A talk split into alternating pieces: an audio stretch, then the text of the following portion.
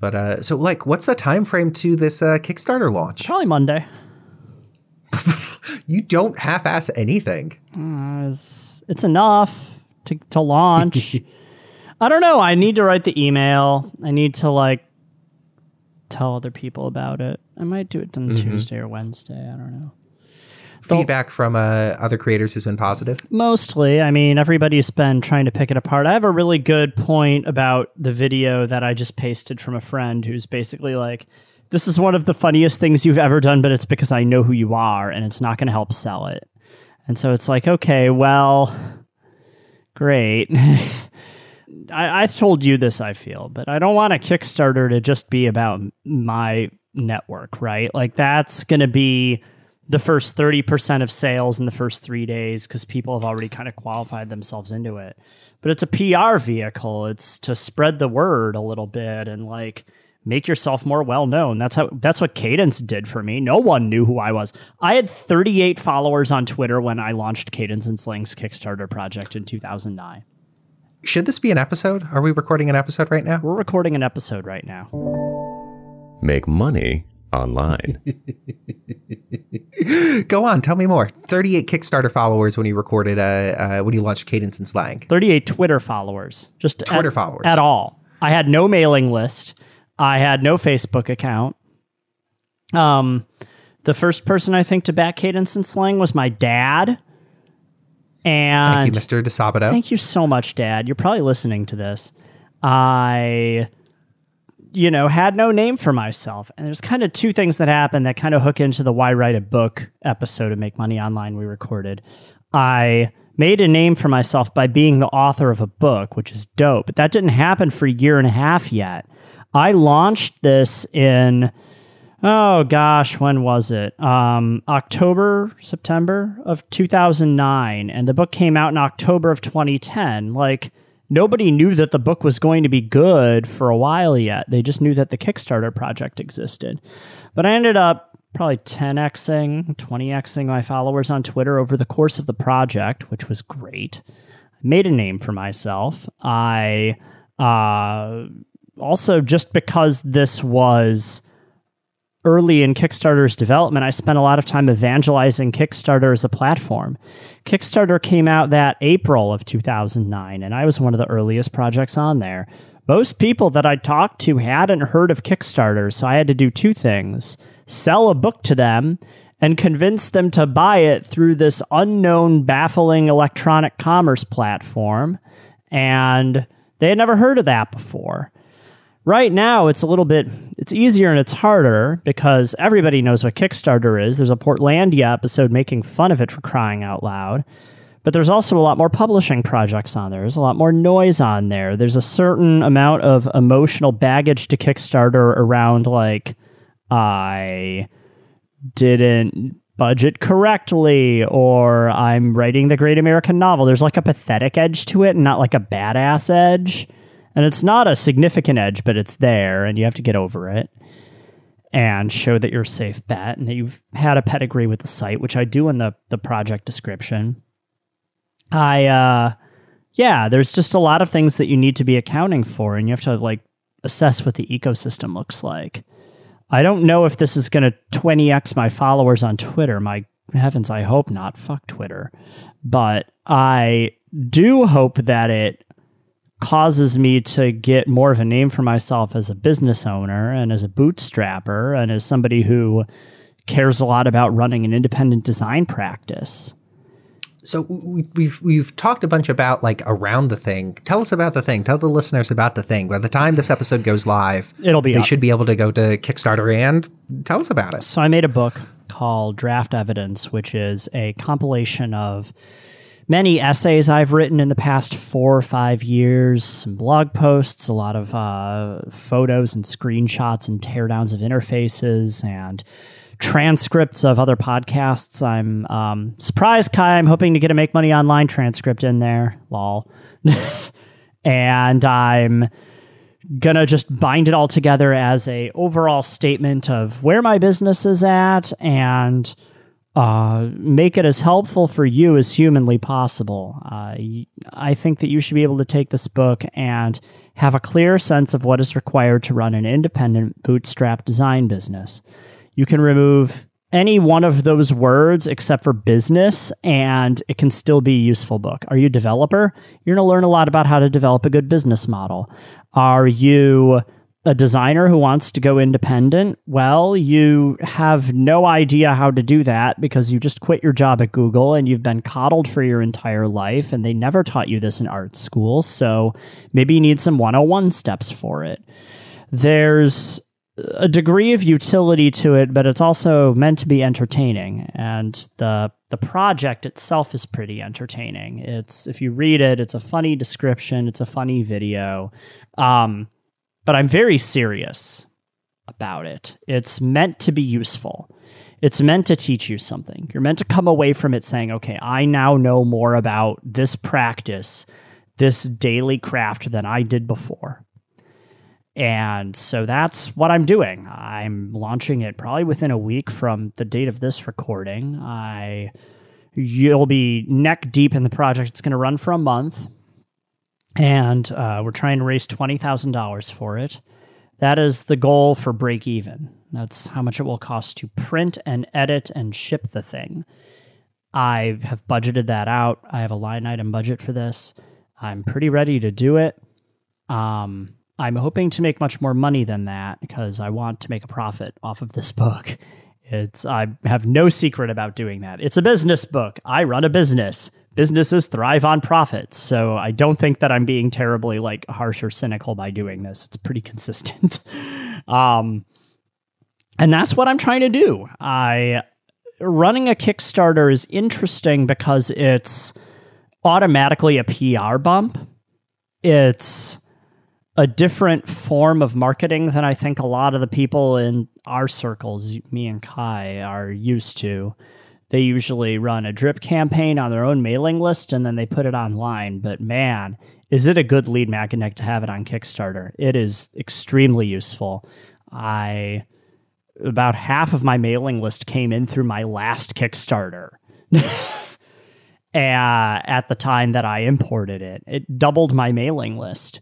And if you care about doubling your mailing list, which I think you might, dear listener, if you're listening to a podcast that's literally called Make Money Online, then that might be useful to you. So there's another thing around the podcast, which is I'm selling sponsorships. And if you sign up uh, and pay us, I believe the amount is $650, we will write and record a sponsorship slot at the beginning of an episode. And this is the first time we've taken sponsorships of any kind or sold advertising of any kind. And correct me if I'm wrong, this is kind of a special case, isn't it? Oh, this is an incredibly special case. Uh, I can't imagine us doing this, gosh, uh, in any other circumstance. It really is like a li- no internet marketing hype included limited time offer. Like if you would like to reach our listeners, if you would like to sponsor Make Money Online, if you'd like to be the part of something interesting, the one avenue you have is backing draft evidence and backing at the right tier and uh, uh, having an interesting enough thing where we're like, yeah, we'd love to, you know, expose our audience to this. Yeah, yeah. And the theory is that if you're listening to this podcast, you probably care a lot about what we do for a living. There's, I believe, what, like 600 listeners to every episode of our podcast, which is the first time we've disclosed that number. I'm very grateful for that. That is, this is, you know, we've only had nine episodes online as of this recording, and I am gobsmacked and intensely gratified about that.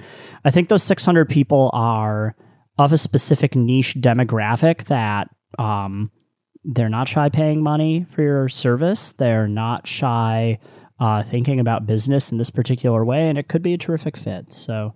No, we, we know these people own a computer or an iPhone or some other device to listen to a podcast on, which uh, uh, I think segments them into the upper 1% immediately. So yeah. by backing, I mean, you immediately reach the top 1%. You know, if you're listening to this on a computer or some sort of other device to listen to it, then you're part of the target market for Make Money Online if you're listening to this podcast, then you're part of the target for Make Money Online. And just think about think about computers. Think about how that might help you in computers. Okay. Uh, I, I want to ask the question of why, like, uh, why now? Why both why this book and why now? now is because I have enough content for it. Uh, this book, I have been kicking around for over two years. I have I, I print zines for people that have various bits of content every three months, and I've been serializing my letters in those. I've been doing little photo essays of interesting design details that I find around the city and around my travels and that book has gotten ever fatter and it is now fat enough that I can print it and feel okay about it. It is also fat enough that it can be useful. If I give you one essay, it's like, "Oh yeah, that was great. I did not unsubscribe from Nick D's mailing list." If I give you 80 essays, then all of a sudden you get a portrait of what the practice looks like. You get a better picture of it, and you don't have to wait 80 weeks for it.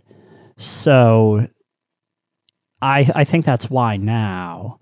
It seems like a good time to serialize it. We're coming up on the three year anniversary of my mailing list, and uh, we just passed the four year anniversary of draft. And it's time to, I don't want to ha- say have closure around it because that's more for myself than for my audience, but it's time to fully articulate what the point of view looks like. It's really almost a milestone. Like you're right, it's not closure, it's not finishing, it's saying we've reached this point. It's a retrospective, it's a collection, it's a gift basket. There's Maybe not that last one. It's not a gift basket. You're wrong. No. I think it's another thing that's a little bit selfishly motivated. I'll mm-hmm. end with the selfishly motivated one. I want to see how people respond to the work in this to determine what I should write about for my next book. And so I'm making this book so I can make the next book because there's a variety of different topics. And again, they offer a complete portrait, but that's breadth, not depth, right? I want to know how to do depth because I could talk about design, but I feel like it's I don't know, for me, it's kind of solved in my head in a lot of ways. Like I know how to practice design and I just practice it. It's not, I'm never finished at it, but if you want to learn about design, get my first book. Uh, I don't have a second book of design in me right now, but I do have multiple books of business in me. In fact, I've outlined several of them and gone down the road of writing beginnings of manuscripts for some of them. I write about this in a blog post called Following the Hunch on 99u.com. And this helps me validate my hunches better, seeing how people respond to it, seeing what people like, seeing what people don't like, seeing what, oh, I read this essay and it generated this amount of money for my business. Well, that sounds like it's a very good, valuable thing for business practice, no? Mm-hmm. So there's all that. There's I don't want to make this whole thing a commercial necessarily for draft evidence. I think we've gone enough time in here, but maybe talking about Kickstarter would be interesting because I've been on there since essentially the beginning, talking about how it's changed, what you need to watch out for, how to run a good project, the notion of this is a blog post that's very near and dear to me and Kai, and why wasn't I consulted, and how it is the fundamental question of the web. All of these things are probably good to talk about in, in uh, let, us dive into what makes a good Kickstarter project. I think that's sort of like the question people will most be asking if if somebody has a Kickstarter project in them or like feels they have a Kickstarter project in them. It's that idea of like, well, how do I not fuck this up and how do I do this in a way that's kind of better than not? So I guess over the last three years, over multiple Kickstarter projects, what makes a good Kickstarter project? Yeah, that's the better one to answer first good Kickstarter project doesn't look a whole lot different from a good marketing page. It addresses the offering, focuses on the reader, focuses on their business needs uh, or personal needs or whatever the needs are. Um, you aren't being self centered about it, you're not being egomaniacal about it. And it addresses any potential objections that they may have. So you have to audit those objections figure out what are people thinking about going in the back of their head as they're going through this project? What is preventing them from making a purchasing decision around it? And then closes with the sale talks to you about what you're going to get and how great it's going to be and how you can come along for the ride. There's an aspect with kickstarter in particular where you're kind of investing yourself in the creator's narrative. You're maybe hooking yourself into the ground floor of a success that's waiting to happen which is amazing. Or you're uh, already connecting with somebody that uh, has a track record of doing something great, but on a more intimate level. So, for example, the team that recorded the Veronica Mars movie, uh, they had already made Veronica Mars and done a pretty good job of it, but they wanted to make the new thing and they wanted to. Uh, do it in a different way. And so you can, you know, you could have messaged the creators of it and they'll reply to you. And having that degree of intimacy is amazing. The thing you want to sweat as a creator to keep it from being a disaster, I tell everybody this you want to reduce as many variables in the project as humanly possible. And that usually involves two things a lot of upfront planning. You have to know how much everything is going to cost so you don't run out of money, because God help you if you run out of money. Don't do it. Um, that should be your paramount concern before you launch the project and settle on a number. You need to be honest about that number. Do not under predict the number, thinking that you can like actually set the budget as a stretch goal.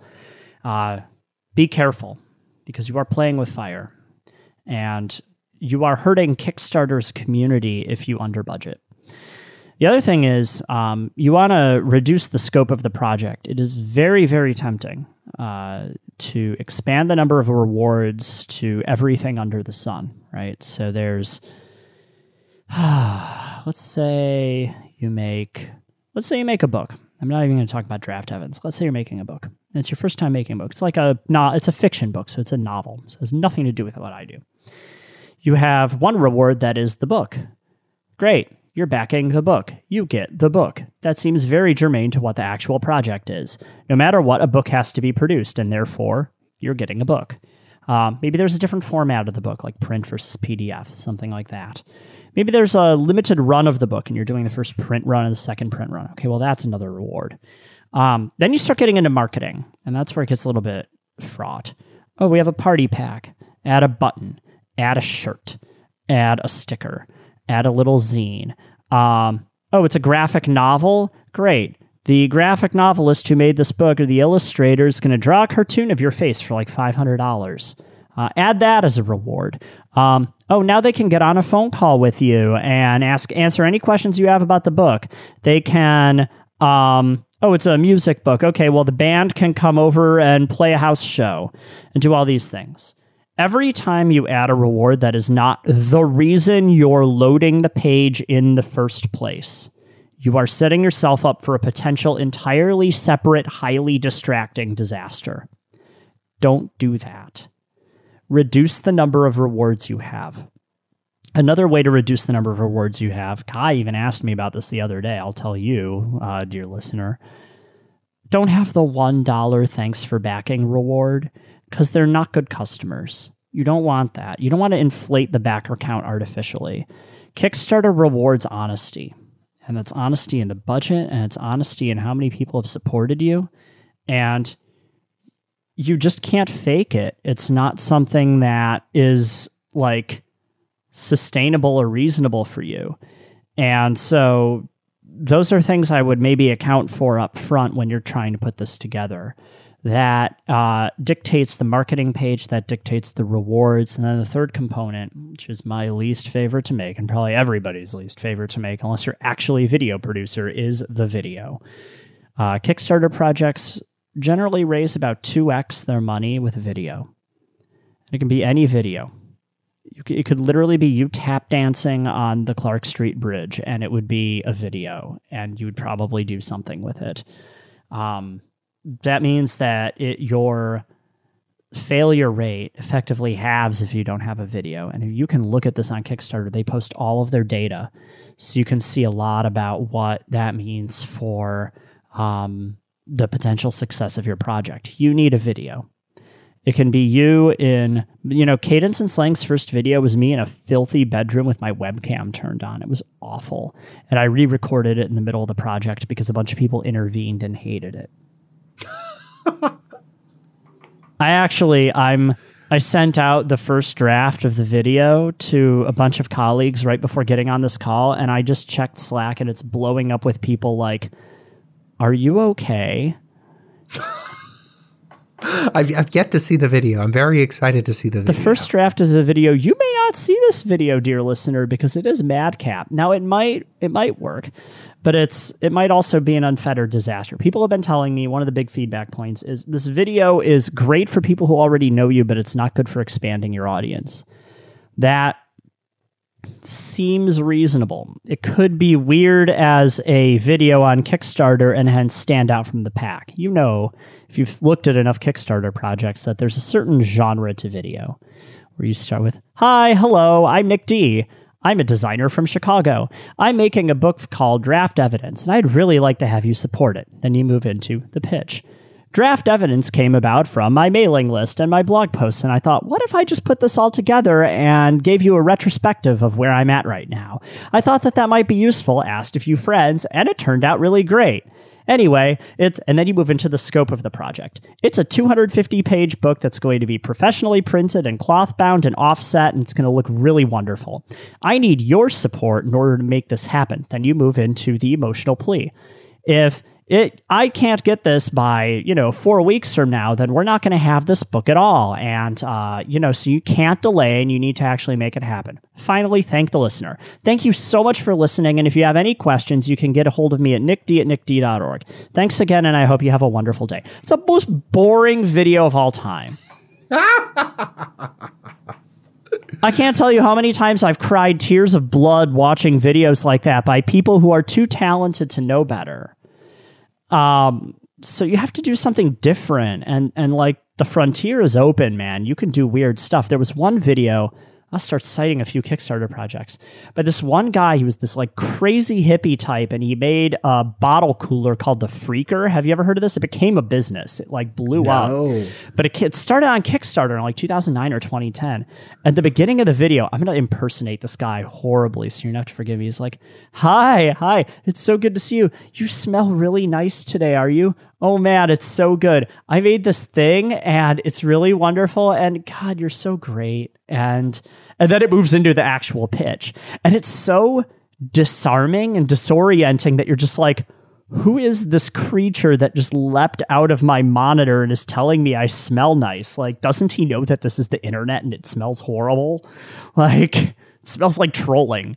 So, um, but like, there are a lot of ways to change up the the plea, right? Uh, another guy, his name is Frank Chimero. He did a book called The Shape of Design, and his entire thing was him like placing note cards in a stack while a Four Tet song played in the background, and it turned out amazing. I'm not giving it enough justice at this point, but it um it worked out so well, and his project like got funded and like he like posted the project and went to lunch and came back and it was 200% funded. Mm-hmm, and he mm-hmm. had Oh like yeah, it was a huge success. interviews from like Fast Company and like Wired, and he's like, I don't want this is horrifying. Another thing is like the psychological aspect of a Kickstarter. There's like an up, down, up. There's a huge emotional roller coaster that you just kind of have to prepare yourself for. And I'm kind of used to it at this point. But there's this like slog, like, oh God, there's another thing I have to do before I launch. And I hate it. And why can't I just not do that? And then there's the, oh my God, I launched it. And oh my God, it's making money. And your friends are doing it because the vast majority of backers happen at the very beginning of the project when all your friends and all the people who knew about it back. And at the very end of the project when all the people are like, oh God, there's only 28, 24 hours left, you know? Um, and there's very little in the middle. So you get this like huge thing, and then you get this trough in the middle when nobody backs it. You think everyone's ignored you, but they haven't because they have their own separate lives and they're not thinking about your Kickstarter project every second of every day like you are. And then it finishes, and you probably, hopefully, have s- succeeded in funding the project and you feel amazing. But then there's this dread because now you have to make it. Yeah, now, now suddenly you've been entrusted with tens of thousands of dollars for a thing that doesn't actually exist yet. Go have fun with that. I tell you, I there's nothing like the fear of God, like getting a bank transfer of forty two thousand dollars to your bank account overnight from a bunch of people who expect stuff out of you. Mm-hmm. That is mm-hmm. horrifying, and it sounds amazing. Everyone is probably like, "Boo hoo, Nick D, you're Scrooge McDuck in the pit of gold coins." No, I spent most of that. Sorry, like. I've been to Nick's house. It's it's it's a small kid-sized pool full of full of gold coins, not a vault. Any rumors of it being vault-sized are completely exaggerated. Just a small Olympic-sized swimming pool full of gold coins. Olympic size is big, Kai. Uh, here's a question I want to ask, and I and I, I'm a bit confused on what the answer might be. So obviously having an existing audience is important for could be important for a kickstarter project. If you have a mailing list of like 10,000 people who love you you're going to be able to reach out to them say i got a new thing. Here's a value proposition. Would you please go back it if this sounds like something you'd enjoy? But it obviously isn't a requirement. What's the balance between those two? The value of having an existing audience and launching without an audience? How did since obviously cadence and slang, you had 38 Twitter followers, you did not have a large audience. It was a rousing success. Yeah, yeah. I, I mean, I'm just restating the question at this point. But how does audience play into it, and is it a necessary requirement? No, half answer the question. the The goal is to have a sense of inevitability about the project. You want to look like you're a safe bet. And so a lot of people were backing Cadence and Slang towards the beginning that were like my friends, like my personal friends and other designers and like the organization I worked in at the time. And that sort of inflated the numbers and made it look more like it was a success. And then I started getting like A-listers like curious about it once they saw that and supporting it like two thirds of the way into the project. But the beginning of the project began with a trickle. It didn't really didn't really have a whole lot of momentum. Um, in the case of a project like Frank Chimero's, obviously it blew up because he had an enormous audience and was very well respected and well liked and had a very persuasive pitch for it. So that worked out really well for him. Yeah, that makes sense. That makes sense. So there's a balance, but I guess like it comes down to it comes down to the age old I, I, don't want to call it bullshitty as an answer but it comes down to that age old thing of like well of course your project's going to succeed if it's interesting so step one make sure it's an interesting thing that people want. Step two did you do step one right? And there's no shortcut there's no hack there's no uh, uh, way around that there's just and i guess like it flashes back to what we sort of say on every episode you have to do the work. And if you show up and launch a project and it doesn't get funded, well, you could look around and say like, well, it's it was a failure of my PR team or my marketing campaign, or it might just be a failure of this wasn't an interesting thing that people wanted. This didn't solve a need. This was created and it's a beautiful thing, but unless people need it and want it and desire it, unless there's a value proposition there, what's the motivation to back it? Kickstarter is an amazing vehicle for reducing your risk as a creator by uh, testing the idea up front. It's I don't have to spend twenty thousand dollars on printing a book that nobody's going to want, right? Imagine how disastrous of a business decision that would be. No, I spent a little bit of time making the manuscript and a little bit of time making the Kickstarter project and putting everything together and beginning an outline of it and, and giving very generous deadlines around when it's going to ship. And I'm going to see what people think. And maybe three people back this project and everyone hates it and thinks I'm a complete dumbass for even trying. But then I know, right? And it's, mm-hmm. you know, it's your fault for making something that people don't want to buy. That's how the market works. Mm-hmm we've we've transitioned to being a podcast about economics now. Uh, one of our listeners will be very happy to hear that now. Right, but I know a few. Right, it's but economics and business are entwined. Right, businesses mm-hmm. serve the broader market and. They listen to the market and understand what's going to go well or not. And I have a hunch that this will go well and it's easy for me to fulfill and it has the potential to be profitable for me. Why not do it? Worst case, it fails, and then I don't do it anymore. And I dust myself off and, and move on. And I was even going to say, worst case, it fails. Well, failure doesn't mean you can't ever try it again. Failure might mean you, like you said, you have the business book in you. And in a way, this is you seeing which of these topics makes sense for the next book that you write. And it might be that if, I mean, I'm knocking wood right now, I don't plan on this failing. I wish you the most success for this. But if it does not reach its goal, well, you're able to say, like, okay, I got the most response from my friends in the design community or the business community or, you know, the interesting things about Nick D community. So that will inform the next project I launch. And maybe in a month from now, you say, like, okay, I've retooled it. I'm going to do a push for this new variant on it. You're going to iterate based on the data you collected because all you really have invested in terms of risk is the time it's taken you to come up with the idea, write the sales page, create the video, it's not like you like you said it's not $20000 up front to test the idea. It's maybe a couple days of your time to test the idea. I know we've been uh, uh, workshopping and going back and forth on like the sales page on the kickstarter page ideas for this thing for a bit of time but it's not like you're putting in 40 hour weeks on it. It's a much lower upfront investment. And failure is okay cool. I tested the idea I validated that this hypothesis was not correct. Let me test a new hypothesis. Exactly. Yeah. I mean, it, it did take time, but it was fun mm-hmm. and I enjoyed it. And it cost me zero dollars. I had the audio recording software, I had the video editing software, I had Adobe InDesign, I had the microphone that I made to record the video.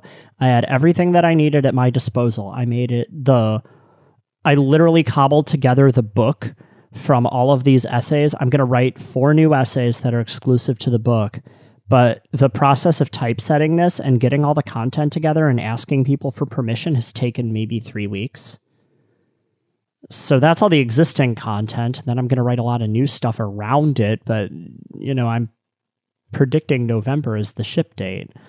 I think that this should be ready to go by probably July or August, which gives me about five months to make it. And I'm being realistic about all of those deadlines, keeping people apprised of it. And, you know, I've done this before. I probably won't screw it up. And if I do, people will be supportive because they know I've tried and they know I'm being honest. The worst is when you try and bullshit them. There's a blog post I was we were talking about the post called Why Wasn't I Consulted? And it's essentially the fundamental question of the web. They come up people come onto the web to answer the question, why wasn't I consulted? Just as you go on TV to be like, what's the news? Or give me something funny. Uh, or you open a magazine to figure out what is fashionable these days. Um, the web puts a lot of user agency in the hands of your customers, and you are serving them. They are your boss. So you have to make sure that if you're going to provide a report of things going wrong, which I hope you don't, uh, when you do, you'll be fully honest and upfront about it. Because people can smell bullshit. They can smell holes in your logic. Make sure there aren't any. Carry yourself like you have your shit together. That's it. And have fun.